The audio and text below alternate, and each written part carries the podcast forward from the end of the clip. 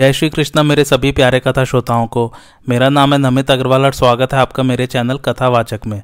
पिछली कथा में हम लोग विदुर नीति पढ़ रहे थे और बहुत ही अच्छी और ज्ञान की बातें पढ़ी थी मैंने। आइए आज उसी को कंटिन्यू करते हैं। धृतराष्ट्र ने कहा, विदुर, यह पुरुष ऐश्वर्य की प्राप्ति और नाश में स्वतंत्र नहीं है। ब्रह्मा ने धागे से बंधी हुई कठपुतली की भांति इसे प्रारब्ध के अधीन कर रखा है, इसलिए तुम कहते, चलो, मैं सुनने के लिए धैर्य धारण किए बैठा हूँ। विदुर जी बोले, भारत, संसार में कोई मनुष्य दान देने से प्रिय होता है, दूसरा प्रिय वचन बोलने से प्रिय होता है, और तीसरा मंत्र तथा औषध के बल से प्रिय होता है। किंतु जो वास्तव में प्रिय है, वह तो सदा प्रिय ही है। जिससे द्वेष हो जाता है, वह न साधु, न विद्वान और न बुद्धिमान ही जान पड़ता है। प्रियतम के तो सभी कर्म शुभ ही होते हैं और दुश्मन के सभी कर्म पापमय। राजन दुर्योधन के जन्म लेते ही मैंने कहा था कि केवल इसी एक पुत्र को तुम त्याग दो। इसके त्याग से सौ पुत्रों की वृद्धि होगी और इसका त्याग न करने से सौ पुत्रों का नाश होगा। जो वृद्धि भविष्य में नाश का कारण बने, उसे अधिक महत्व नहीं देना चाहिए। और उस क्षय का भी बहुत आदर करना चाहिए, जो आगे चलकर अभ्युदय का कारण हो। महाराज, वास्तव में जो क्षय वृद्धि का कारण होता है, वह क्षय ही नहीं है। किंतु उस लाभ को भी क्षय ही मानना चाहिए, जिसे पाने से बहुतों का नाश हो जाए। धृतराज, कुछ लोग गुड़ के धनी होते और कुछ लोग धन के धनी। जो धन के धनी होते हुए भी गुड़ों के कंगाल हैं, उन्हें सर्वथा त्याग दीजिए। धृतराज ने कहा, विदुर, तुम जो कुछ कह रहे हो परिणाम में हितकर है। बुद्धिमान लोग इसका अनुमोदन करते हैं। यह भी ठीक है कि जिस ओर धर्म होता है, उसी पक्ष की जीत होती है तो भी मैं अपने बेटे का त्याग नहीं कर सकता। विदुर जी बोले, जो अधिक गुणों से संपन्न और विनयी है, वह प्राणियों का तनिक भी संहार होते देख, उसकी कभी उपेक्षा नहीं कर सकता। जो दूसरों की निंदा में ही लगे रहते हैं, दूसरों को दुख देने और आपस में फूट डालने के लिए सदा उत्साह के साथ प्रयत्न करते हैं। जिनका दर्शन दोष से भरा है और जिनके साथ रहने में भी बहुत बड़ा खतरा है, ऐसे लोगों से धन लेने में महान दोष है और उन्हें देने में बहुत बड़ा भय है। दूसरों में फूट डालने का जिनका स्वभाव है, जो कामी, निर्लज, शठ और प्रसिद्ध पापी हैं, वे साथ रखने ये अयोग्य, निंदित माने गए हैं। उपरयुक्त दोषों के अतिरिक्त और भी जो महान दोष है, उनसे युक्त मनुष्यों का त्याग कर देना चाहिए। जो अपने कुटुंबी, दरिद्र, दीन तथा रोगी पर अनुग्रह करता है, वह पुत्र और पशुओं से समृद्ध होता है और अनंत कल्याण का अनुभव करता है। राजेंद्र, जो लोग अपने भले की इच्छा करते हैं, उन्हें अपने जाति भाइयों को उन्नतिशील बनाना चाहिए। इसलिए आप भली भांति अपने कुल की वृद्धि करें। राजन, जो अपने कुटुंबी जनों का सत्कार करता है, वह कल्याण का भागी होता है। भरत श्रेष्ठ अपने कुटुंब के लोग गुणहीन हो तो भी उनकी रक्षा करनी चाहिए। फिर जो आपके कृपाभिलाषी एवं गुणवान है, उनकी तो बात ही क्या है? राजन, आप समर्थ हैं, वीर पांडवों पर कृपा कीजिए और उनकी जीविका के लिए कुछ गाँव दे दीजिए। नरेश्वर, ऐसा करने से आपको संसार में यश प्राप्त होगा। शुक्राचार्य के सिवा दूसरा कोई भी मनुष्य ऐसा नहीं है जो नीति का उल्लंघन नहीं करता। अतः जो बीत गया, सो बीत गया। अब शेष कर्तव्य का विचार आप जैसे बुद्धिमान पुरुषों पर ही निर्भर है। नरेश्वर, दुर्योधन ने पहले यदि पांडवों के प्रति अपराध किया है तो आप इस कुल में बड़े बूढ़े हैं। आपके द्वारा उसका मार्जन हो जाना चाहिए। नरशेष, यदि आप उनको राजपद पर स्थापित कर देंगे तो संसार में आपका कलंक धुल जाएगा और आप बुद्धिमान पुरुषों के माननीय हो जाएँगे। जो धीर पुरुषों के वचनों के परिणाम पर विचार करके उन्हें कार्य रूप में परिणत करता है, वह चिरकाल तक यश का भागी बना रहता है। कुशल विद्वानों के द्वारा भी उपदेश किया हुआ ज्ञान व्यर्थ ही है, यदि उससे कर्तव्य का ज्ञान न हुआ अथवा ज्ञान होने पर भी उसका अनुष्ठान न हुआ। जो विद्वानों की सेवा में रहने वाला, वैद्य, धार्मिक, देखने में सुंदर, मित्रों से युक्त तथा मधुरभाषी हो, ऐसे सुहृद की सर्वथा रक्षा करनी चाहिए। अधम कुल में उत्पन्न हुआ हो या उत्तम कुल में? जो मर्यादा को उल्लंघन नहीं करता, धर्म की अपेक्षा रखता है, कोमल स्वभाव वाला तथा सलज है, वह सैकड़ों कुलीनों से बढ़कर है। जिन दो मनुष्यों का चित्त से चित्त, गुप्त रहस्य से गुप्त रहस्य और बुद्धि से बुद्धि मिल जाती है, उनकी मित्रता कभी नष्ट नहीं होती। मेधावी पुरुष को चाहिए कि दुर्बुद्धि एवं विचार शक्ति से हीन पुरुष का तरण से ढके हुए कुएँ की भांति परित्याग कर दे, क्योंकि उसके साथ की हुई मित्रता नष्ट हो जाती है। विद्वान पुरुष को उचित है कि अभिमानी, मूर्ख, क्रोधी, साहसिक और धर्महीन पुरुषों के साथ मित्रता न करें। मित्र तो ऐसा होना चाहिए जो कृतज्ञ, धार्मिक, सत्यवादी, उदार, दृढ़ अनुराग रखने वाला, जितेंद्रिय मर्यादा के भीतर रहने वाला और मैत्री का त्याग न करने वाला हो। इंद्रियों को सर्वथा रोक रखना तो मृत्यु से भी बढ़कर कठिन है और उन्हें बिल्कुल खुली छोड़ देने से देवताओं का भी नाश हो जाता है। संपूर्ण प्राणियों के प्रति कोमलता का भाव, गुणों में दोष न देखना, क्षमा, धैर्य और मित्रों का अपमान न करना, ये सब गुण आयु को बढ़ाने वाले हैं, ऐसा विद्वान लोग कहते हैं। जो अन्याय से नष्ट हुए धन को स्थिर बुद्धि का आश्रय ले, अच्छी नीति से पुनः लौटा लाने की इच्छा करता है, वह वीर पुरुषों का सा आचरण करता है। जो आने वाले दुख को रोकने का उपाय जानता है, वर्तमान कालिक कर्तव्य के पालन में दृढ़ निश्चय रखने वाला है और अतीत काल में जो कर्तव्य शेष रह गया है, उसे भी जानता है, वह मनुष्य कभी अर्थ से हीन नहीं होता। मनुष्य मन, वाणियों, कर्म से जिसका निरंतर सेवन करता है, वह कार्य उस पुरुष को अपनी ओर खींच लेता है। इसलिए सदा कल्याणकारी कार्यों को ही करें। मांगलिक पदार्थों का स्पर्श चित्त वृत्तियों का निरोध, शास्त्र का अभ्यास, उद्योगशीलता, सरलता और सत्पुरुषों का बारंबार दर्शन, ये सब कल्याणकारी हैं। उद्योग में लगे रहना धन, लाभ और कल्याण का मूल है। इसलिए उद्योग न छोड़ने वाला मनुष्य महान हो जाता है और अनंत सुख का उपभोग करता है। तात समर्थ पुरुष के लिए सब जगह और सब समय में क्षमा के समान हितकारक और अत्यंत श्री संपन्न बनाने वाला उपाय दूसरा नहीं माना गया है। जो शक्तिहीन है, वह तो सब पर क्षमा करे ही। जो शक्तिमान है, वह भी धर्म के लिए क्षमा करे, तथा जिसकी दृष्टि में अर्थ और अनर्थ दोनों समान है, उसके लिए तो क्षमा सदा ही हितकारिणी होती है। जिस सुख का सेवन करते रहने पर भी मनुष्य धर्म और अर्थ से भ्रष्ट नहीं होता, उसका यथेष्ट सेवन करे। किंतु आसक्ति एवं अन्यायपूर्वक विषय सेवन न करें। जो दुख से पीड़ित, प्रमादी, नास्तिक, आलसी, अजितेंद्रिय और उत्साह रहित है, उनके यहाँ लक्ष्मी का वास नहीं होता। दुष्ट बुद्धि वाले लोग सरलता से युक्त और सरलता के ही कारण लज्जाशील मनुष्य को अशक्त मानकर उनका तिरस्कार करते हैं। अत्यंत श्रेष्ठ अतिशय दानी अति ही शूरवीर, अधिक व्रत नियमों का पालन करने वाले और बुद्धि के घमंड में चूर रहने वाले मनुष्य के पास लक्ष्मी भय के मारे नहीं जाती। राजलक्ष्मी न तो अत्यंत गुणवानों के पास रहती है और न बहुत निर्गुणों के पास। यह न तो बहुत से गुणों को चाहती है और न गुणहीन के ही प्रति ही अनुराग रखती है। अक्रोध से क्रोध को जीते, असाधु को सदव्यवहार से वश में करें, कृपण को दान से जीते और झूठ पर सत्य से विजय प्राप्त करें। जो धन अत्यंत क्लेश उठाने से, धर्म का उल्लंघन करने से अथवा शत्रु के सामने सिर झुकाने से प्राप्त होता हो, उसमें आप मन न लगाइए। सोकर नींद को जीतने का प्रयास न करें। लकड़ी डालकर आग को जीतने की आशा न रखें और अधिक पीकर मदिरा पीने की आदत को जीतने का प्रयास न करें। जिसका मित्र धन दान के द्वारा वश में आ चुका है, शत्रु युद्ध में जीत ले गए हैं और स्त्रियाँ खान पान के द्वारा वशीभूत हो चुकी हैं, उसका जीवन सफल है। जिनके पास हज़ार हैं, वो भी जीवित है, तथा जिनके पास सौ है, वे भी जीवित है। अतः महाराज धृतराष्ट्र आप अधिक का लोभ छोड़ दीजिए, इससे भी किसी तरह जीवन रहेगा ही। इस पृथ्वी पर जो भी धान, जौ, सोना, पशु और स्त्रियाँ हैं, वे सब के सब एक पुरुष के लिए भी पूरे नहीं है। ऐसा विचार करने वाला मनुष्य मुँह में नहीं पड़ता। राजन, मैं फिर कहता हूँ, यदि आपका अपने पुत्र और पांडवों में समान भाव है तो उन सभी पुत्रों के साथ एक सा बर्ताव कीजिए। विदुर जी कहते हैं, जो सज्जन पुरुषों से आदर पाकर आसक्ति रही तो अपनी शक्ति के अनुसार अर्थ साधन करता रहता है। उस श्रेष्ठ पुरुष को शीघ्र ही सुयश की प्राप्ति होती है, क्योंकि संत जिस पर प्रसन्न होते हैं, वह सदा सुखी रहता है।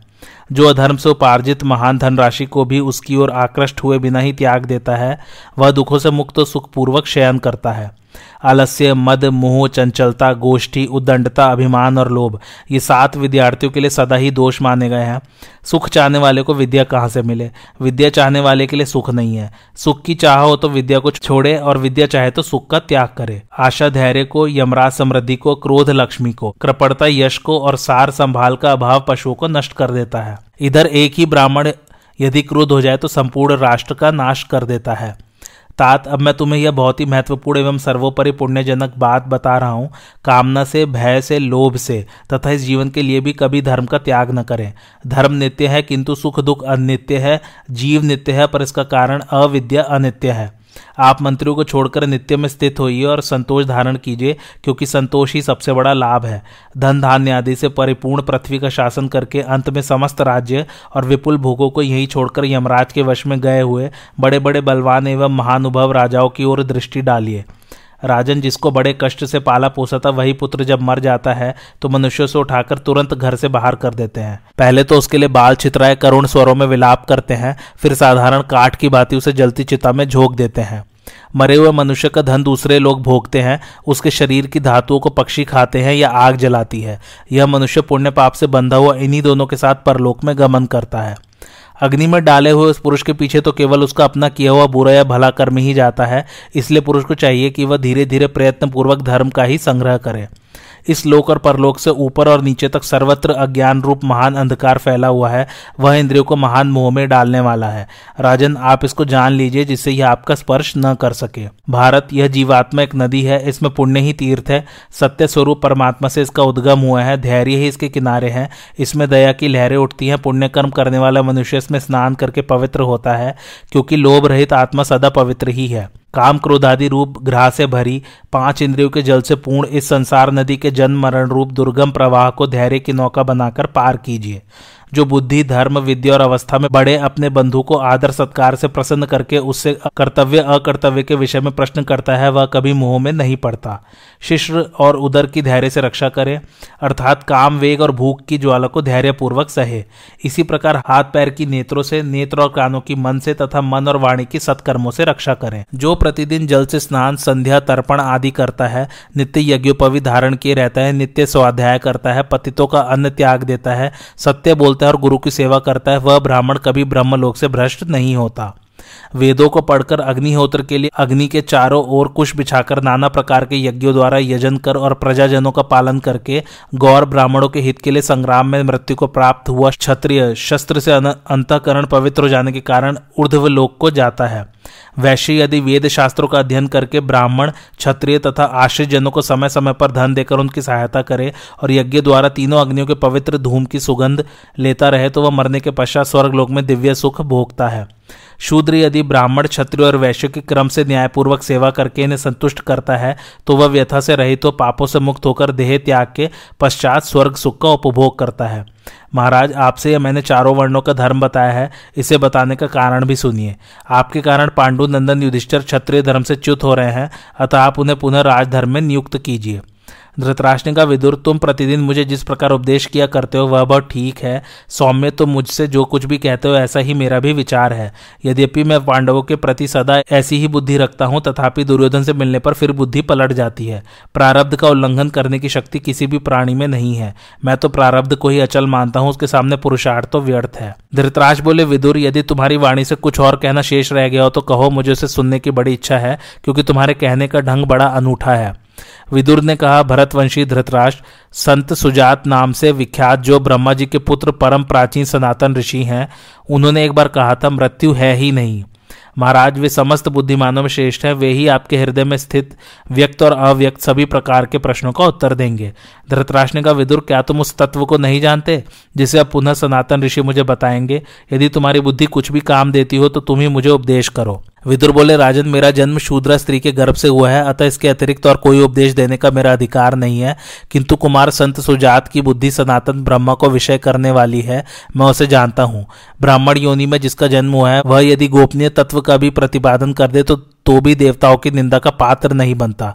यही कारण है कि मैं स्वयं उपदेश न करके आपको संत सुजात का नाम बतलाता हूँ। धृतराष्ट्र कहा, विदुर, उन परम प्राचीन सनातन ऋषि का पता मुझे बताओ। भला इसी देश से यहाँ ही उनका समागम कैसे हो सकता है? तदंतर विदुर जी ने उत्तम व्रत वाले उन सनातन ऋषि का स्मरण किया। उन्होंने भी यह जानकर कि विदुर मेरा चिंतन कर रहे हैं, प्रत्यक्ष दर्शन दिया।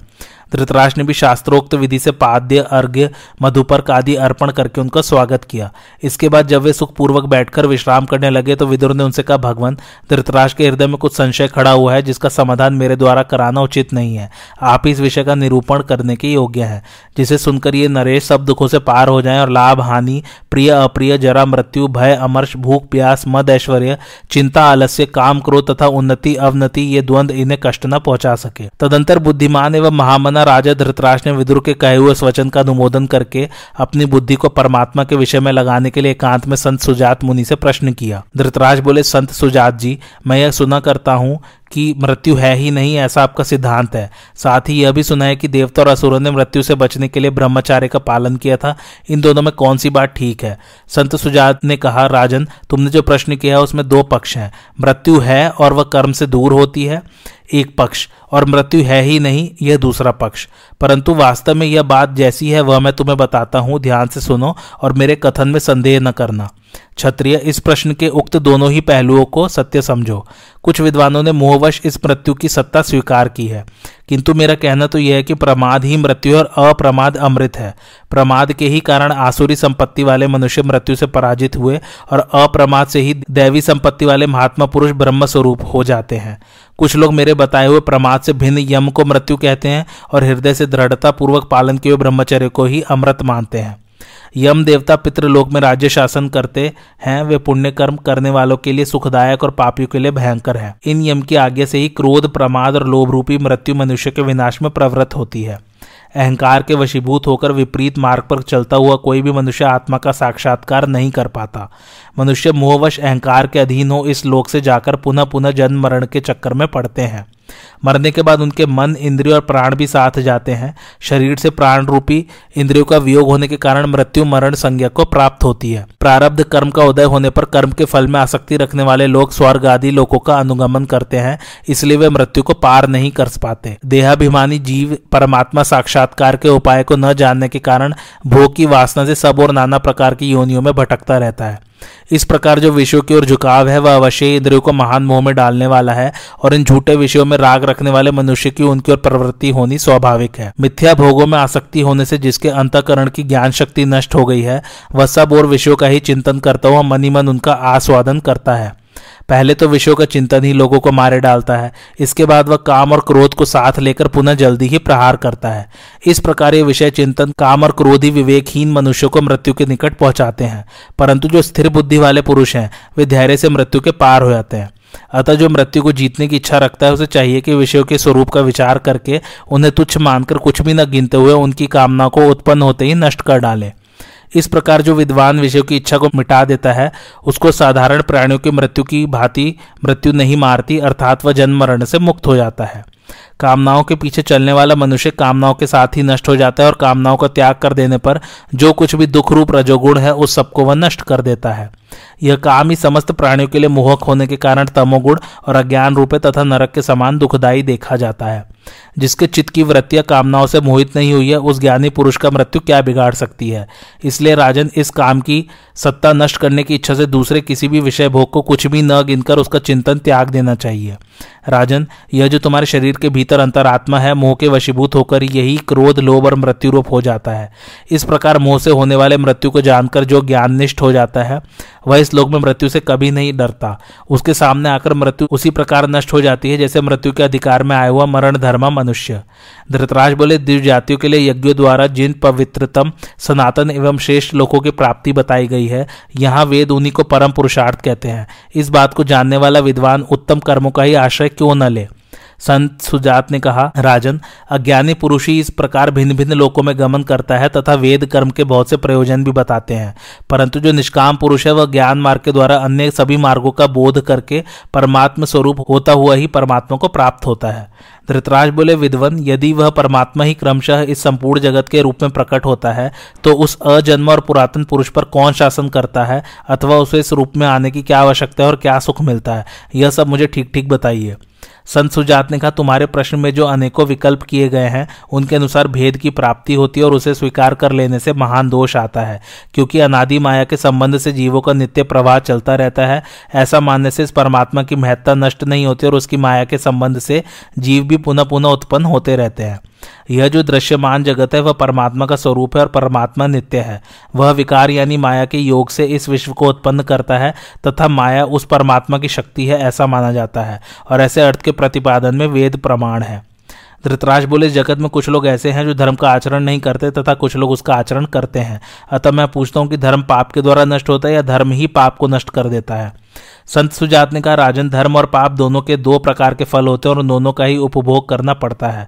परमात्मा में स्थित होने पर विद्वान पुरुष उस नित्य वस्तु के ज्ञान द्वारा अपने पूर्वकृत पाप और पुण्य दोनों का सदा के लिए नाश कर देता है।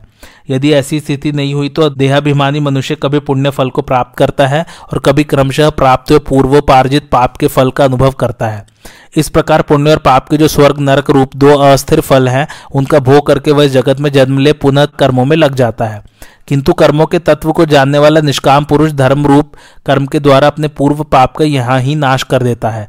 इस प्रकार धर्म ही अत्यंत बलवान है, इसलिए धर्माचरण करने वालों को समय अनुसार अवश्य सिद्धि प्राप्त होती है। धृतराज बोले विद्वन पुण्य कर्म करने वाले द्विजातियों को अपने अपने धर्म के फलस्वरूप जिन सनातन लोगों की प्राप्ति बताई गई है, उनका क्रम बतलाइए, तथा उससे भिन्न जो अत्यंत उत्कृष्ट मोक्ष सुख है, उसका भी निरूपण कीजिए। अब मैं सकाम कर्म की बात नहीं जानना चाहता। संत सुजात ने कहा, जो निष्काम भाव से यम नियम आदि के पालन में दूसरों से बढ़ने का प्रयास करते हैं, वे ब्राह्मण यहाँ से मरकर जाने के बाद ब्रह्मलोक में अपने तेज का प्रकाश फैलाते हैं। जिनकी वर्णाश्रम, धर्म में स्पर्धा है, उनके लिए वह ज्ञान का साधन है। किंतु वे ब्राह्मण यदि सकाम भाव से उसका अनुष्ठान करें तो मृत्यु के पश्चात यहाँ से देवताओं के निवास स्थान स्वर्ग में जाते हैं। भूख प्यास से अपने को कष्ट न पहुंचावे, किंतु जहाँ अपना महात्म्य प्रकाशित न करने पर भय और अमंगल प्राप्त होता है, वहाँ रहकर भी जो अपनी विशेषता प्रकट नहीं करता, वही श्रेष्ठ पुरुष है, दूसरा नहीं।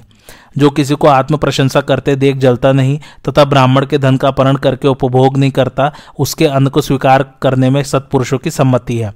जो अपने पराक्रम या पांडित्य का प्रदर्शन करके जीविका चलाते हैं, वह सन्यासी, वमन, भोजन करने वाले हैं, और इससे उनकी सदा ही अवनति होती है। जो कुटुंबी जनों के बीच में रहकर भी अपनी साधना को उनसे सदा गुप्त रखने का प्रयत्न करता है, ऐसे ब्राह्मण को ही विद्वान पुरुष ब्राह्मण मानते हैं। इसलिए उपरयुक्त रूप से जीवन बिताने वाले क्षत्रिय को भी ब्रह्मा का प्रकाश प्राप्त होता है, वह भी अपने ब्रह्मा भाव को देखता है। इस प्रकार जो भेद, शून्य, चिन्ह रहित, अविचल, शुद्ध एवं सब प्रकार के द्वैत से रहित आत्मा है, उसके स्वरूप को जानने वाला कौन ब्रह्मवेता पुरुष उसका हनन करना चाहेगा?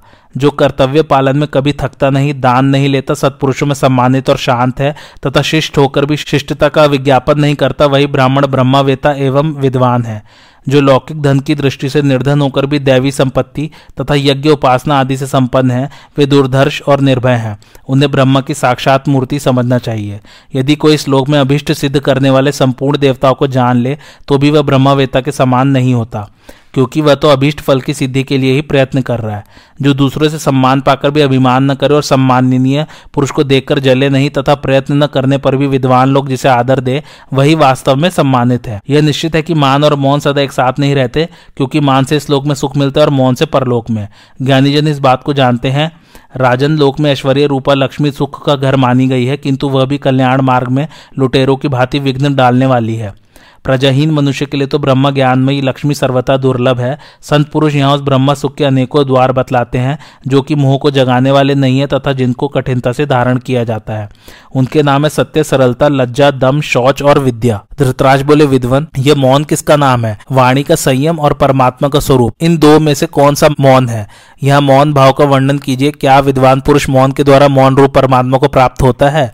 मुनि संसार में लोग मौन का आचरण किस प्रकार करते हैं? संत सुजात ने कहा राजन, जहाँ मन के सहित वाणी रूप वेद नहीं पहुँच पाते, उस परमात्मा का ही नाम मौन है, इसलिए वही मौन स्वरूप है। वैदिक तथा लौकिक शब्दों का जहाँ से प्रादुर्भाव हुआ है, वे परमेश्वर तन्मयता पूर्वक ध्यान करने से प्रकाश में आते हैं।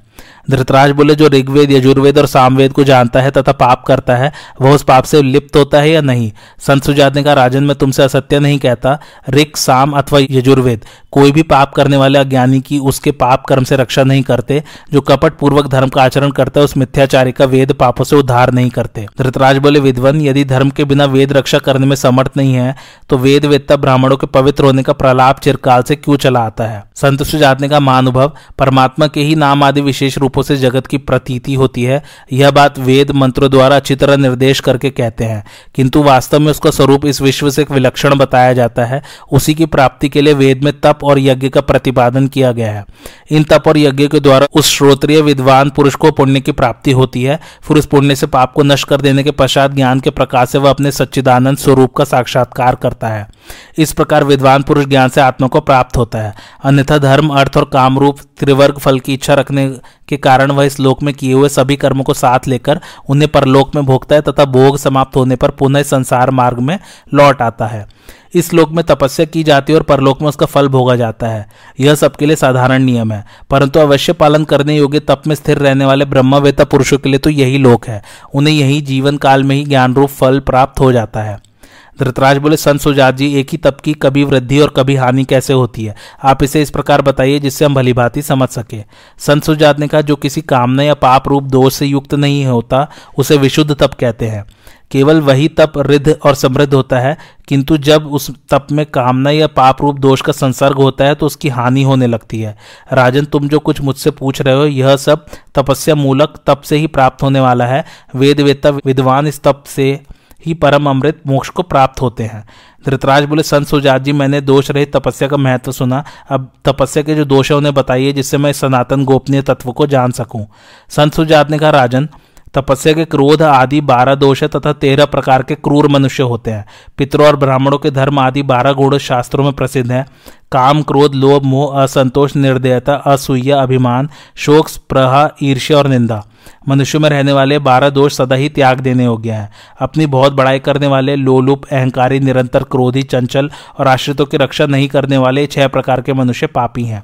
महान संकट में पड़ने पर भी निडर होकर इन पाप कर्मों का आचरण करते हैं। धर्म, सत्य, इंद्रिय, निग्रह, तप, मत्सरता का भाव लज्जा, सहनशीलता, किसी के दोष न देखना, यज्ञ करना, दान देना, धैर्य और शास्त्र ज्ञान, ये ब्राह्मण के बारह व्रत है। जो इन बारह व्रतों पर अपना प्रभुत्व रखता है, वह संपूर्ण पृथ्वी के मनुष्यों को अपने अधीन कर सकता है। इनमें से तीन दो या एक गुण से भी जो युक्त है, उसके पास सभी तरह का धन है, ऐसा समझना चाहिए। दम और मद में अठारह दोष है। कर्तव्य, अकर्तव्य के विषय में विपरीत धारणा, असत्य भाषण, गुणों में दोष दृष्टि, स्त्री विषय कामना, सदा धनोपार्जन में ही लगे रहना, भोगेच्छा, क्रोध, शोक, तृष्णा, लोभ, चुगली करने की आदत, डाह, हिंसा, संताप, चिंता, कर्तव्य की विस्मृति, अधिक बकवाद और अपने को बड़ा समझना, इन दोषों से जो मुक्त है, उसी को सत्पुरुष जितेंद्रिय कहते हैं। त्याग छह प्रकार का होता है, वह छह प्रकार का त्याग अत्यंत उत्तम है, किंतु इनमें तीसरा अर्थात काम त्याग बहुत ही कठिन है, उसके द्वारा मनुष्य नाना प्रकार के दुखों को निश्चय ही पार कर जाता है। काम का त्याग कर देने पर सब कुछ जीत लिया जाता है। राजेंद्र छह प्रकार का जो सर्वश्रेष्ठ त्याग है, उसे बताते हैं। लक्ष्मी को पाकर हर्षित न होना, यह प्रथम त्याग है। यज्ञ, होम आदि में तथा कुएँ, तालाब और बगीचे बनाने आदि में धन खर्च करना दूसरा त्याग है। और सदा वैराग्य से युक्त रहकर काम का त्याग करना, यह तीसरा त्याग कहा गया है। तथा ऐसे त्यागी को सच्चिदानंद स्वरूप कहते हैं। अतः यह तीसरा त्याग विशेष गुण माना गया है। पदार्थों के त्याग से जो निष्कामता आती है, वह स्वेच्छा पूर्वक उनका उपभोग करने से नहीं आती। अधिक धन संपत्ति के संग्रह से भी निष्कामता नहीं सिद्ध होती, तथा उसका कामना पूर्ति के लिए उपभोग करने से भी काम का त्याग नहीं होता। किए हुए कर्म सिद्ध न हो तो उनके लिए दुख न करे, उस दुख से ग्लानी नहीं उठावे। इन सब गुणों से युक्त मनुष्य यदि द्रव्यवान हो तो भी वह त्यागी है। कोई अप्रिय घटना हो जाए तो भी कभी व्यथा को प्राप्त न हो, यह चौथा त्याग है। अपने अभिष्ट पदार्थ, स्त्री पुत्र आदि की कभी याचना न करे, यह पांचवा त्याग है। सुयोग्य याचक के आ जाने पर उसे दान करे, यह छठा त्याग है। इन सबसे कल्याण होता है। इन त्यागमय गुणों से मनुष्य अप्रमादी होता है। उस अप्रमाद के भी आठ गुण माने गए हैं। सत्य, ध्यान, समाधि, तर्क, वैराग्य, चोरी न करना, ब्रह्मचर्य और अपरिग्रह। ये आठ गुण त्याग और अप्रमाद दोनों के ही समझने चाहिए। इसी प्रकार जो मध के अठारह दोष पहले बताए गए हैं, उनका सर्वथा त्याग करना चाहिए। प्रमाद के आठ दोष हैं, उन्हें भी त्याग देना चाहिए। भारत, पाँच इंद्रिय और छठा मन। इनकी अपने अपने विषयों में जो भोग बुद्धि से प्रवृत्त होती है, छह तो यही प्रमाद विषयक दोष हैं और भूतकाल की चिंता तथा भविष्य की आशा दो दोष ये हैं। इन आठ दोषों से मुक्त पुरुष सुखी होता है। सत्य में ही संपूर्ण लोक प्रतिष्ठित है। विदम त्याग और अप्रमाद आदि गुण भी सत्य स्वरूप परमात्मा की प्राप्ति कराने वाले हैं। सत्य में ही अमृत की प्रतिष्ठा है। दोषों को निवृत्त करके ही यहाँ तप और व्रत का आचरण करना चाहिए। यह विधाता का बनाया हुआ नियम है। सत्य ही श्रेष्ठ पुरुषों का व्रत है। मनुष्य को उपरयुक्त दोषों दोषों से रहित और गुणों से युक्त होना चाहिए। ऐसे पुरुष का ही विशुद्ध तप अत्यंत समृद्ध होता है। राजन, तुमने जो मुझसे पूछा है, वह मैंने संक्षेप में बता दिया। यह तप जन्म, मृत्यु और वृद्धावस्था के कष्ट को दूर करने वाला पाप हारी तथा परम पवित्र है। राजन, वास्तव में वेदों के तत्व को जानने वाला कोई नहीं है, अथवा यो समझो कि कोई बिरला ही उनका रहस्य जान पाता है। जो केवल वेद के वाक्यों को जानता है, वह वेदों के द्वारा जानने योग्य परमात्मा को नहीं जानता, किंतु जो सत्य में स्थित है, वह वेद, वेद्य परमात्मा को जानता है। जो गे मन आदि अचेतन है, उनमें से कोई ज्ञाता नहीं है, इसलिए मनुष्य मन आदि के द्वारा न तो आत्मा को जानते और न अनात्मा को। जो आत्मा को जान लेता है, वही अनात्मा को भी जानता है। जो केवल अनात्मा को जानता है, वह सत्य आत्मा को नहीं जानता। जो पुरुष वेदों को जानता है, वही जगत को भी जानता है। परंतु उस ज्ञाता को न वेद पाठी जानते और न वेद। ही तथापि जो वेद वेदता ब्राह्मण है, वे उस आत्म तत्व को वेद के द्वारा ही जानते हैं। उस सत्य स्वरूप परमात्मा का ज्ञान कराने के लिए वेदों का भी उपयोग किया जाता है, ऐसा विद्वान पुरुष मानते हैं। मैं तो उसी को ब्राह्मण समझता हूँ जो परमात्मा के तत्व को जानने वाला और वेदों की यथार्थ व्याख्या करने वाला हो, जिसके अपने संदेह मिट गए हों और दूसरों के भी संपूर्ण संशयों को मिटा सके। इस आत्मा की खोज करने के लिए पूर्व, दक्षिण, पश्चिम या उत्तर की ओर जाने की आवश्यकता नहीं है, फिर आग्नेय आदि कोड़ों की तो बात ही क्या है? आत्मा का अनुसंधान अनात्म पदार्थों में तो किसी तरह करे ही नहीं। वेद के वाक्यों में भी न ढूंढकर केवल तप के द्वारा उस प्रभु का साक्षात्कार करे। सब प्रकार की चेष्टा से रहित होकर परमात्मा की उपासना करे, मन से भी कोई चेष्टा न करे। राजन, तुम भी अपने हृदय काश में स्थित उस विख्यात परमेश्वर की उपासना करो। मौन रहने अथवा जंगल में निवास करने मात्र से कोई मुनि नहीं होता। जो अपने आत्मा के स्वरूप को जानता है, वही श्रेष्ठ मुनि कहलाता है। जो संपूर्ण लोगों को प्रत्यक्ष देख लेता है, वह मनुष्य उन सब लोगों का दृष्टा मात्र कहलाता है। किंतु जो एकमात्र सत्य स्वरूप ब्रह्म में ही स्थित है, वह ब्रह्मवेत्ता ब्राह्मण सर्वज्ञ हो जाता है। राजन, पूर्वोक्त धर्म आदि में स्थित होने से तथा वेदों का विधिवत अध्ययन करने से भी मनुष्य इसी प्रकार परमात्मा का साक्षात्कार करता है। यह बात अपनी बुद्धि द्वारा निश्चय करके मैं तुम्हें बता रहा हूँ। धृतराष्ट्र का संत सुजाजी, आप जिस सर्वोत्तम और सर्वरूप ब्रह्म संबंधिनी विद्या को उपदेश कर रहे हैं, उसमें विषय भोगों की चर्चा बिल्कुल नहीं है। कुमार, मेरा तो यह कहना है कि आप इस परम दुर्लभ विषय का पुनः प्रतिपादन करें। संत सुजात ने कहा, राजन, तुम जो मुझसे प्रश्न करते समय अत्यंत हर्ष से फूल उठते हो, सो इस प्रकार जल्दबाजी करने से ब्रह्मा की उपलब्धि नहीं होती। बुद्धि में मन के लय हो जाने पर सब वृत्तियों का निरोध करने वाली जो स्थिति है, उसका नाम है ब्रह्म विद्या और वह ब्रह्मचर्य का पालन करने से ही उपलब्ध होती है। धृतराष्ट्र का जो कर्म द्वारा आरंभ होने योग्य नहीं है, तथा कार्य के समय भी जो इस आत्मा में ही रहती है, उस अनंत ब्रह्म से संबंध रखने वाली सनातन विद्या को यदि आप ब्रह्मचार्य से ही प्राप्त होने योग्य बता रहे हैं तो मेरे जैसे लोग ब्रह्म संबंधी अमृतत्व मोक्ष को कैसे पा सकते हैं? संत सुजात जी बोले, अब मैं अव्यक्त ब्रह्म से संबंध रखने वाली उस पुरातन विद्या का वर्णन करूँगा, जो मनुष्य को बुद्धि और ब्रह्मचार्य के द्वारा प्राप्त होती है, जिसे पाकर विद्वान पुरुष इस मरण धर्म शरीर को सदा के लिए त्याग देते हैं, तथा जो बुद्धि गुरुजनों में नित्य विद्यमान रहती है। धृतराष्ट्र का ब्राह्मण, यदि वह ब्रह्म विद्या ब्रह्मचर्य के द्वारा ही सुगमता से जानी जा सकती है तो पहले मुझे यही बताइए कि ब्रह्मचर्य का पालन कैसे होता है। संत सुजात जी बोले, जो लोग आचार्य के आश्रम में प्रवेश कर अपनी सेवा से उनके अंतरंग भक्तों, ब्रह्मचर्य का पालन करते हैं, वे यहाँ ही शास्त्रकार हो जाते हैं और देह त्याग के पश्चात परम योगरूप परमात्मा को प्राप्त होते हैं। इस संसार में रहकर जो संपूर्ण कामनाओं को जीत लेते हैं और ब्राह्मी स्थिति प्राप्त करने के लिए नाना प्रकार के द्वंद्व को सहन करते हैं, वे सत्व गुण में स्थित हो, इस देह से आत्मा को विवेक के द्वारा पृथक कर लेते हैं। भारत यद्यपि माता और पिता यही दोनों शरीर को जन्म देते हैं, तथापि आचार्य के उपदेश से जो जन्म प्राप्त होता है, वह परम पवित्र और रजर अमर है, जो परमार्थ तत्व के उपदेश से सत्य को प्रकट करके अमृत्व प्रदान करते हुए ब्राह्मण आदि वर्णों की रक्षा करते हैं, उन आचार्यों को पिता माता ही समझना चाहिए, तथा उनके लिए हुए उपकार का स्मरण करके कभी उनसे द्रोह नहीं करना चाहिए। ब्रह्मचारी शिष्य को चाहिए कि वह नित्य गुरु को प्रणाम करे, बाहर भीतर से पवित्र और प्रमाद छोड़कर स्वाध्याय में मन लगाए, अभिमान न करे, मन में क्रोध को स्थान न दे। यह ब्रह्मचार्य का पहला चरण है।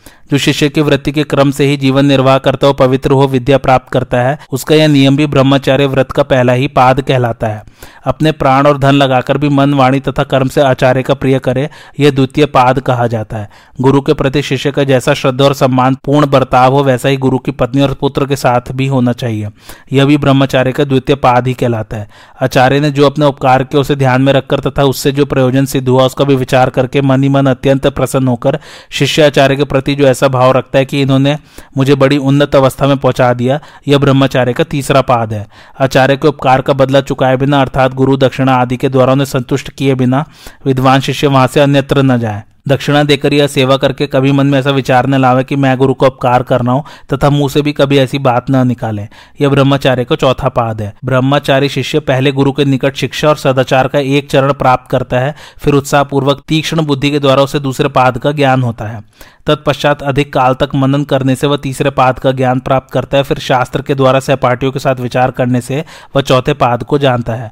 पूर्वोक्त बारह धर्म आदि जिसके स्वरूप है तथा दूसरे दूसरे यम नियम आदि जिसके अंग एवं उत्साह शक्ति बल है, वह ब्रह्मचार्य आचार्य के संपर्क में रहकर वेद के अर्थ का तत्व जानने से ही सफल होता है। ऐसा विद्वानों का कथन है। इस तरह ब्रह्मचार्य पालन में प्रवृत्त होकर जो कुछ भी धन प्राप्त हो सके उस आचार्य को अर्पण करना चाहिए। ऐसा करने से वह शिष्य सत्पुरुषों के अनेक गुणों वाली वृत्ति को प्राप्त होता है।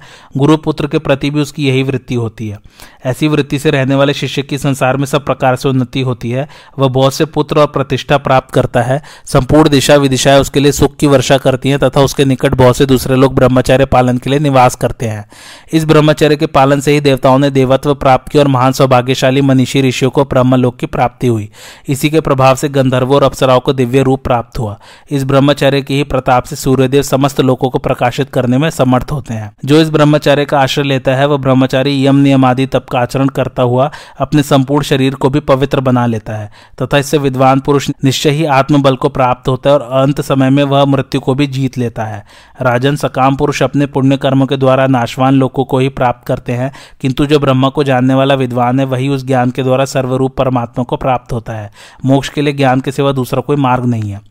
धृतराज बोले, विद्वान पुरुष यहाँ सत्य स्वरूप परमात्मा के जिस अमृत एवं अविनाशी परम पद का साक्षात्कार करते हैं, उसका रूप कैसा है? क्या वह सफ़ेद सा, लाल सा अथवा काजल सा, काला या सुवर्ण जैसे पीले रंग का प्रतीत होता है? संत सुजात ने कहा, यद्यपि श्वेत, लाल, काले, लोहे के सदृश अथवा सूर्य के समान प्रकाशमान, अनेकों प्रकार के रूप प्रतीत होते हैं, तथापि ब्रह्म का वास्तविक रूप न पृथ्वी में है, न आकाश में। समुद्र का जल भी उस रूप को नहीं धारण करता, ब्रह्मा का वह रूप न तारों में है, न बिजली के आश्रित है और न बादलों में ही दिखाई देता है। इसी प्रकार वायु देवगढ़ चंद्रमा सूर्य में भी वह नहीं देखा जाता। राजन ऋग्वेद की ऋचाओं में, यजुर्वेद के मंत्रों में अथर्वेद के सूक्तों में तथा विशुद्ध सामवेद में भी वह नहीं दृष्टिगोचर होता। ब्रह्म के स्वरूप का कोई पार नहीं पा सकता, वह ज्ञान रूप अंधकार से परे है। महाप्रलय में सबका अंत करने वाला काल भी उसी में लीन हो जाता है। वह रूप उस तरह की धार के समान अत्यंत सूक्ष्म पर्वतों से भी महान है, अर्थात वह सूक्ष्म से भी सूक्ष्मतर और महान से भी महान है।